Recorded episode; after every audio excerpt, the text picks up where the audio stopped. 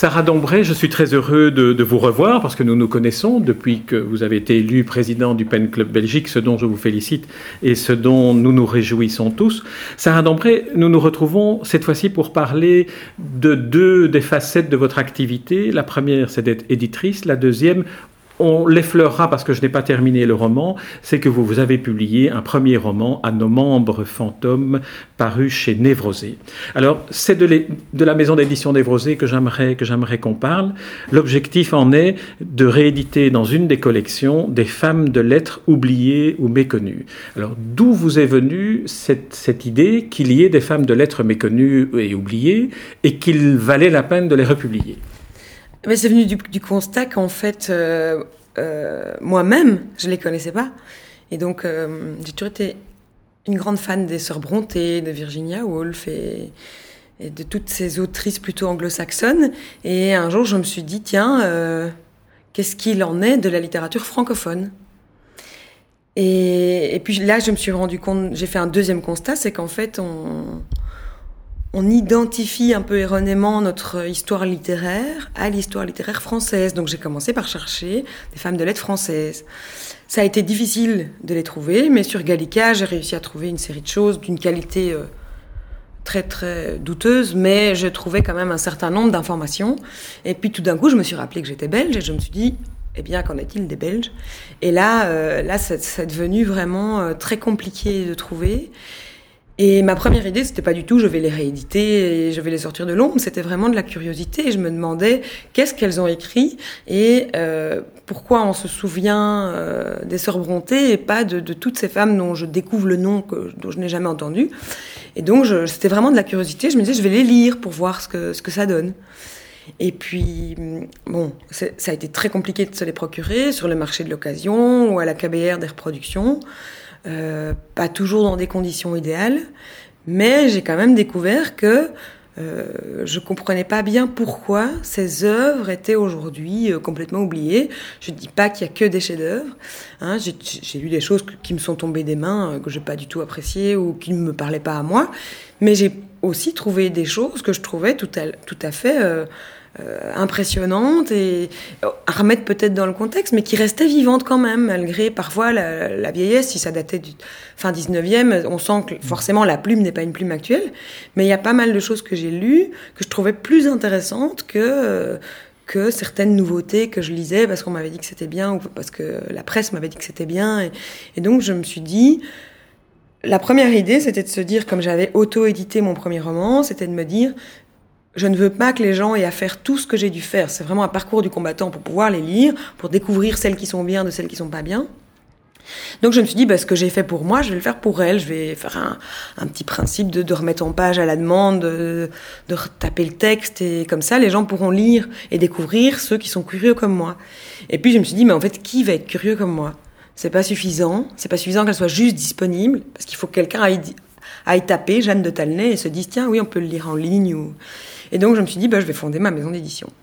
Et enfin, c'est une maison d'édition, mais moi j'appelle ça une maison de réédition, hein, parce que c'est vraiment, euh, je pense que c'est pas le même travail. Et, et donc voilà, ça, s'est emballé.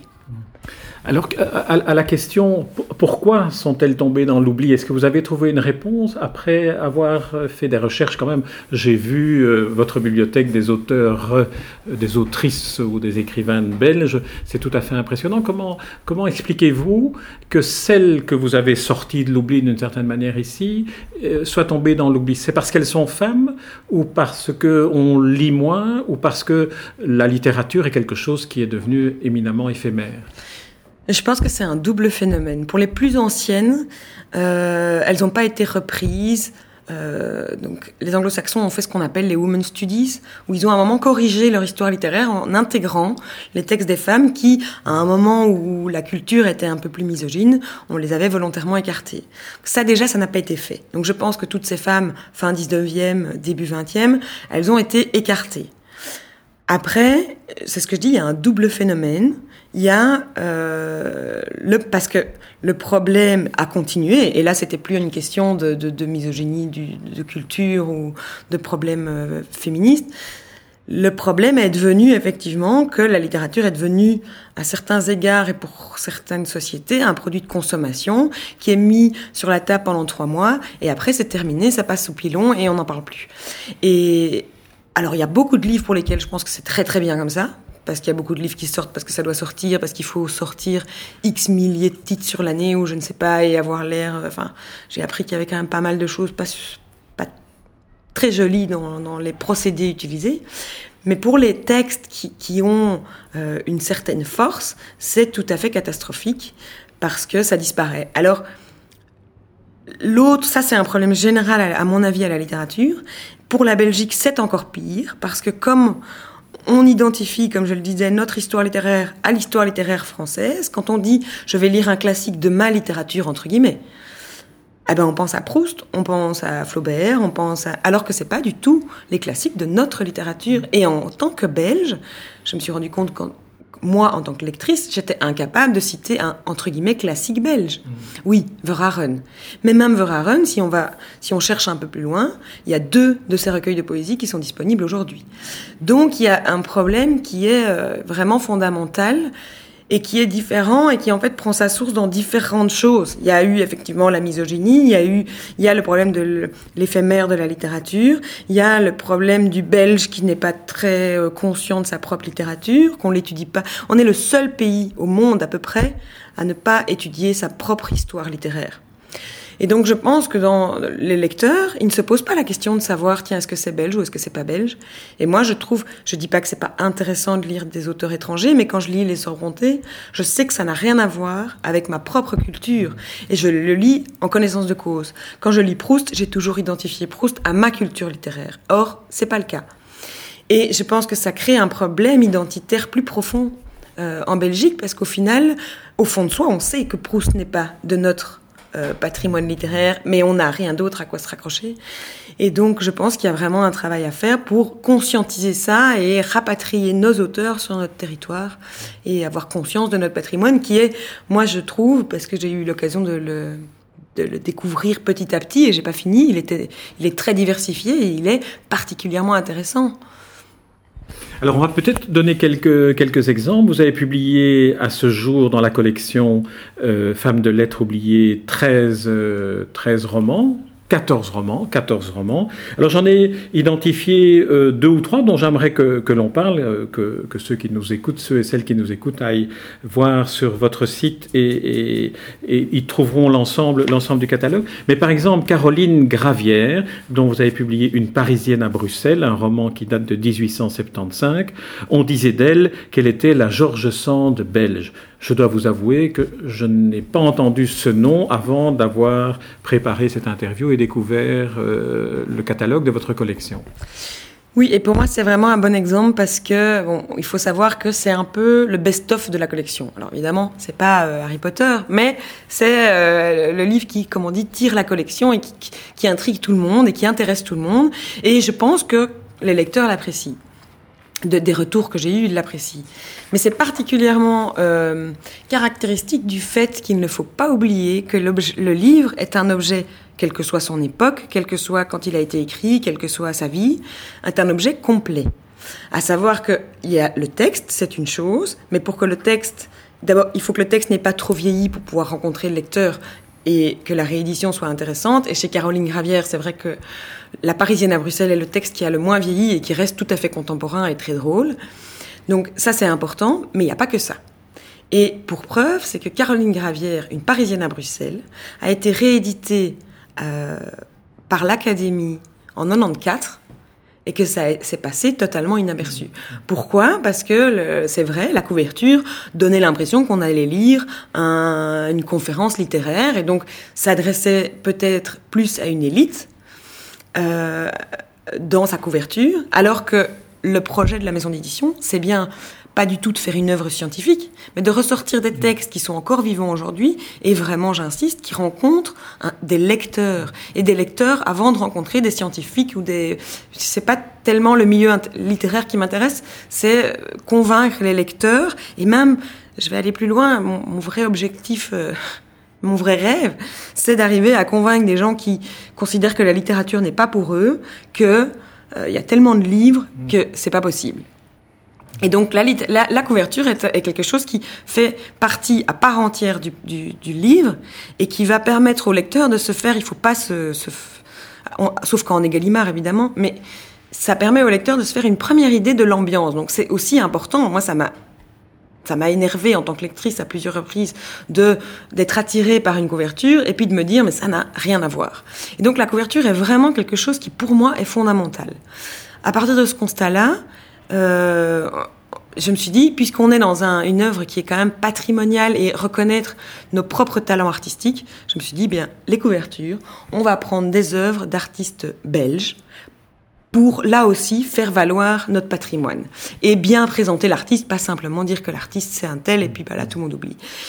Et euh, j'essaye et c'est parfois c'est évident et ça va très vite et parfois ça prend euh, une infinité d'essais.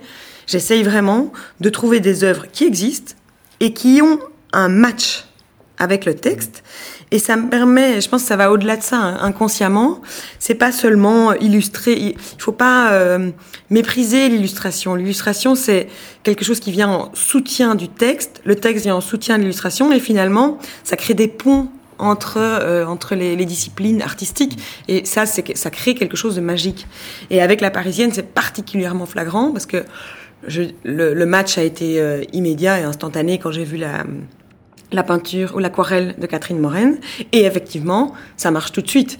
Les gens sont attirés par le livre et quand ils l'ont lu, ils sont pas déçus par la, la couverture, les a pas trompés. Et donc ça, c'est effectivement très important. Alors par ailleurs, il y a aussi dans chacun des ouvrages de la collection une, entrée en matière en quelque sorte qui est une présentation et du livre et du contexte dans lequel euh, l'auteur euh, l'a écrite. Par exemple, dans le cas de Caroline Gravière, et je reviens à elle, quelques mots peut-être sur la parution en 1875 d'une Parisienne à Bruxelles et de cet euh, écrivain surnommé la Georges Sand belge, mais qui a reçu à son décès un brillant hommage d'un des plus grands classiques qui soit de la littérature belge, Camille Lemonnier. Alors, en deux mots, qui, qui, était cette, euh, cette Caroline Gravière? Ben, c'est vraiment un c'était vraiment un phénomène à l'époque, un peu comme Marguerite Van de Wiel. Hein.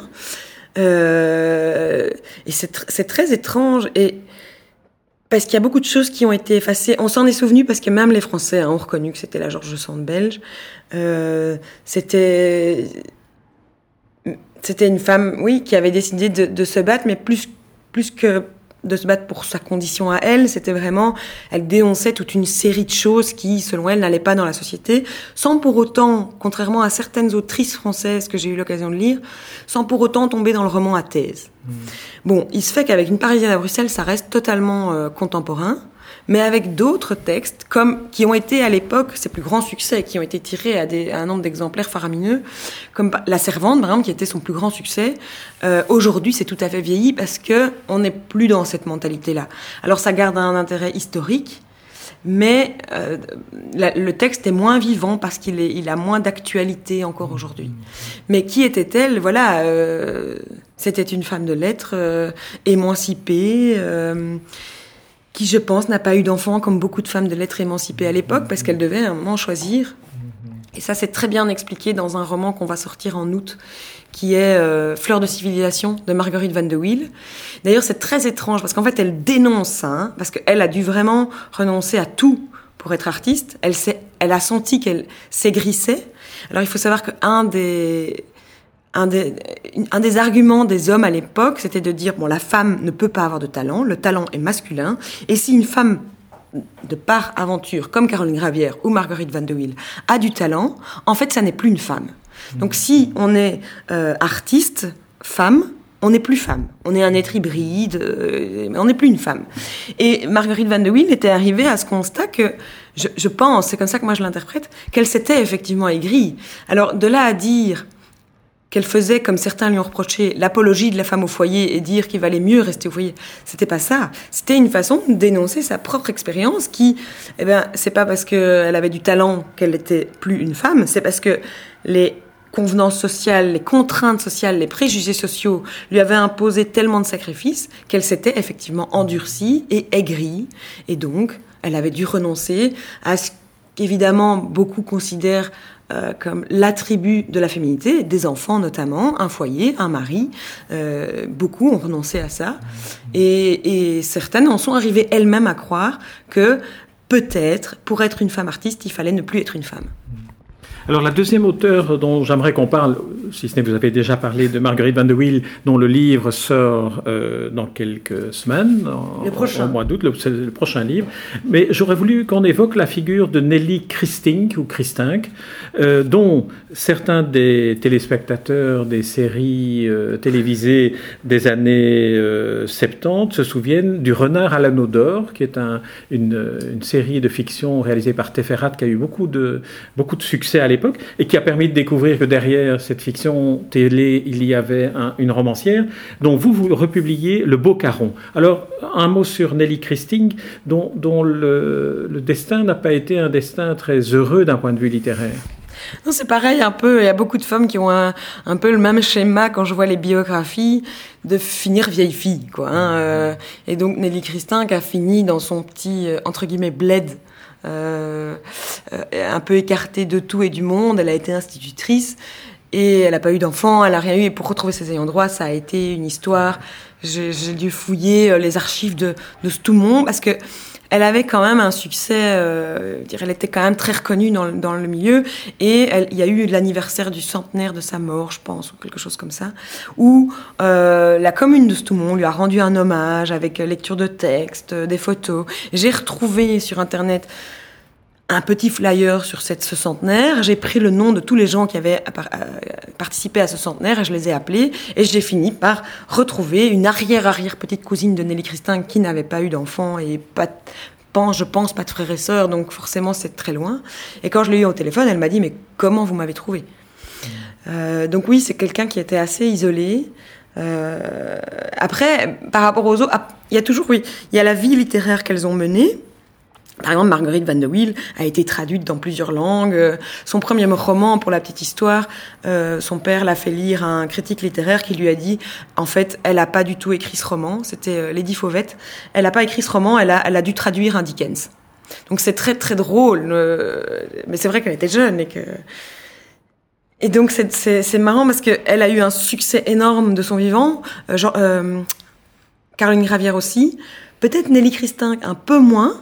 Mais en même temps, Nelly Christinck, justement, à mon avis, à cause de cette adaptation euh, qui a eu lieu de son roman Le Renard à l'anneau d'or, euh, est encore, on la trouve encore, notamment à la collection Espace Nord, on, trouve encore le renard à l'anneau d'or.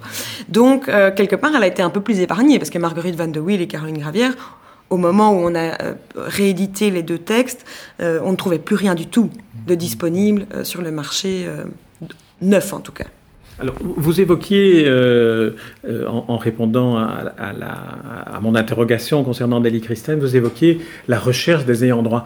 Euh, on pourrait presque imaginer que ces recherches d'ayants droit pour des auteurs comme ceux-là qui sont tombés dans l'oubli pourraient donner lieu à un, roman euh, de Sarah Dombray, un roman qui raconterait euh, les péripéties, les enquêtes, les recherches pour trouver des droit, parce qu'on peut publier des livres à partir du moment où ils ne sont plus édités, mais il faut quand même se prémunir des, des, des revendications légitimes des droit. Tout à fait. Donc en fait, l'œuvre tombe dans le domaine public après 70 ans après la mort de l'auteur. Donc, euh, à partir du moment où l'auteur est décédé il y a moins de 70 ans, euh, de deux choses l'une. Soit c'est encore chez au catalogue d'une maison d'édition, même si en fait c'est plus exploité. Là, c'est compliqué parce que on a deux personnes qui peuvent revendiquer les droits sur l'œuvre. Ce sont les ayants droit et la maison d'édition qui prétend l'avoir toujours au catalogue.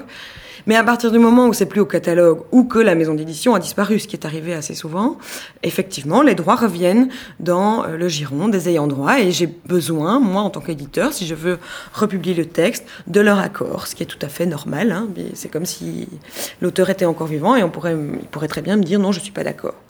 Alors oui, ça pourrait donner euh, lieu à un livre et c'est marrant parce que Évidemment, c'est une démarche un peu particulière. Quand je rencontre ces gens, souvent c'est très émotionnel. Mm. Euh, D'abord, ils sont très contents que quelqu'un se rappelle euh, de leur maman, de leur grand-maman, de leur euh, de leur nanny. J'ai même retrouvé des ayants droit de textes qui sont dans le domaine public, et ça donne lieu à des rencontres qui sont exceptionnelles, à la découverte de documents qui sont exceptionnels. Euh, Louis Dubrow, par exemple, n'avait pas eu d'enfant non plus, donc ça c'est toujours très très difficile de retrouver les ayants droit. Mais euh, son ayant droit, c'est la dame qui s'est occupée d'elle à la maison de repos où elle est décédée. C'était d'abord son compagnon, mais lui-même étant décédé, les droits sont revenus à cette dame à laquelle ils ont euh, tout légué. Et cette dame, qui n'est pas du tout une lectrice, qui n'aime pas la littérature, qui, qui à la, base est portugaise et donc euh, vraiment n'a pas du tout d'intérêt par rapport à tout ça, était tellement attachée amicalement à Louis Dubrow qu'elle a conservé absolument toutes ses archives. Mais quand je dis tout, moi j'ai retrouvé donc on peut aller les voir tout à l'heure parce que c'est vraiment impressionnant. Elle avait, Louis Dubrow était très méticuleuse, donc elle avait des carnets de croquis où elle collait tous les articles de presse qui avaient été écrits sur elle. Et je peux vous dire que c'est incroyable que cette femme ait été oubliée parce que j'ai six carnets de croquis format A3 complet plus tous ceux qu'elle n'a pas eu le temps de coller, qui sont à côté. Et donc, cette femme avait gardé les trois caisses d'archives où il y a tout, ses carnets de voyage, ses journaux de notes, tout, tout, tout, les manuscrits originaux de ses, livres.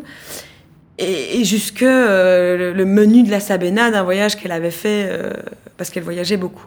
Donc, c'est souvent très émouvant et c'est souvent des rencontres qui, de gens qui deviennent presque des amis. Par exemple, les enfants de Marie-Denis, je vais très fréquemment, on appelle ça nos débriefings, on va boire un verre euh, à la bourse et euh, on passe des moments formidables. Et tous ces ayants droit m'ont toujours dit, puisqu'on discute beaucoup et qui connaissent un peu euh, les difficultés que j'ai eues à, les retrouver en fait, tous ces ayants droit m'ont toujours dit, mais il faut faire un roman là-dessus. Et oui, c'est vrai, mais je ne le ferai pas parce que moi, je suis une romancière de fiction.